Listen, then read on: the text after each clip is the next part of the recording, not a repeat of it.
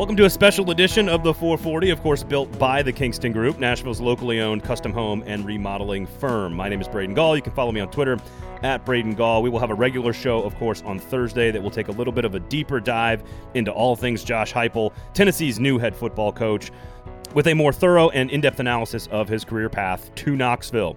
But today I'm going to try to lay out for you here quickly some things for everyone to understand in the form of some instant analysis, some positives, some negatives, just so that you have sort of the complete layout and picture of Josh Heupel.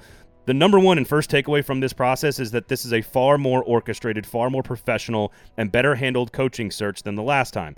It goes without saying that Phillip Fulmer and John Currie and the way it all went down was wildly inappropriate and is why we are here again today finding another new coach. So, number one, whether Josh Heupel is the right guy for the job or not, the bottom line is it was handled professionally. It was handled well, and that is a sign of stability moving forward. This is a guy with sitting head coach experience. He was 28 and 8 in three seasons at UCF. So, right there alone, he is far more qualified than Jeremy Pruitt. Now, how good were those teams? Can he recruit? How dynamic is his offensive scheme? These are all things we will try to quickly explain and lay out for you guys. In the positive category, when he took over at Missouri in 2016 as the offensive coordinator, the Tigers were one of the worst offenses in America when Drew Lock was a freshman the year before Heupel got there. In Drew Lock's sophomore season, they went from 125th in the nation in yards per play to 31st in the nation, a huge jump in Josh Heupel's first season.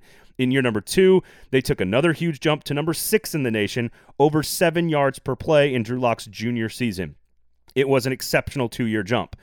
That said, if you read scouting reports, talk to smart football people, and watch those teams play, studying their offense, it was an extremely simple offense. One read and go, one read and throw. That was the scouting report on Drew Lock when he was coming out of college and went to the NFL draft. His senior season at Missouri, for whatever it's worth, the numbers got marginally worse after Josh Heupel left for UCF. The Tigers dropped slightly to 24th in the nation in yards per play after he moved on to Orlando. But on Josh Heupel's resume, of course, is the fact that Drew Lock's best season came when he was calling the plays as the offensive coordinator at Missouri. It also means he has experience recruiting in the SEC footprint in two different states now, Missouri and Florida. More on recruiting in a second. A critically important exercise in evaluating any coach is what happened before or after that particular coach left a school or arrived at a school. Scott Frost was the head coach at UCF before Heupel and won the quote unquote national championship when they went 13 and 0 the year before Heupel got to Orlando. So Heupel took over literally a perfect team. What has UCF done since then? They have gotten progressively worse, and that is not a good sign. They lost one game and finished first in the conference in Heupel's first season. They lost three times and finished second in his second season. They lost four times and finished third in the American Athletic Conference in his final season. So progressively, first, second, and third in the standings, and more losses each season during his tenure. Not great, Dan. He took over a program that was perfect with tons of momentum and financial success, one of the most expensive stadiums in the group of five, and they are not perfect anymore. And that's cause for concern. Which brings us to recruiting. How well do we expect Josh Heupel to recruit in the SEC? Well, nationally, UCF has been ranked 60th, 75th, and 64th in Heupel's three full classes. None of those numbers are big outliers, either good or bad, for standard group of five recruiting nationally.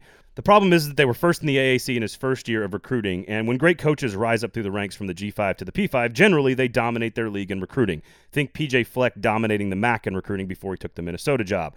The issue with Heupel in recruiting is that his last two classes have finished seventh in the AAC and fourth in the AAC, despite recruiting in the state of Florida, the most fertile ground in the league and of course with the best facilities and brand in the conference. So recruiting took a dip under Josh Heupel as well. That is also a concern. I think overall Josh Heupel deserves a chance to try to win and salvage this Tennessee program. I think Danny White conducted his search in a professional manner. We don't yet know about the process as to how many other coaches were contacted, who said no, who wasn't contacted, all that good stuff. I cannot wait to do the autopsy on the search itself as information sort of trickles out over the course of the next few weeks and months. We will dig into that of course over time.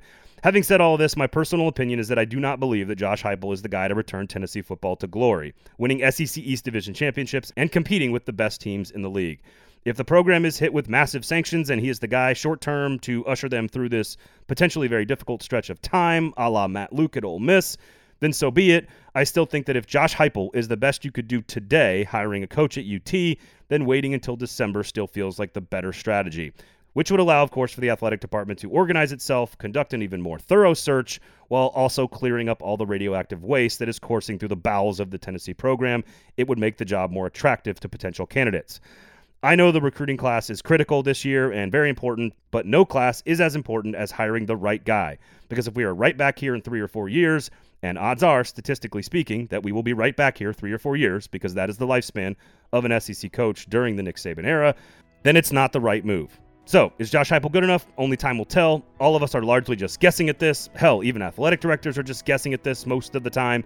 We shall see how Josh Heupel handles it. He deserves the opportunity to prove himself, but the bright lights and the fishbowl of the University of Tennessee are very, very difficult to handle at times. With that, we've got a lot more analysis and insight into how all of this played out.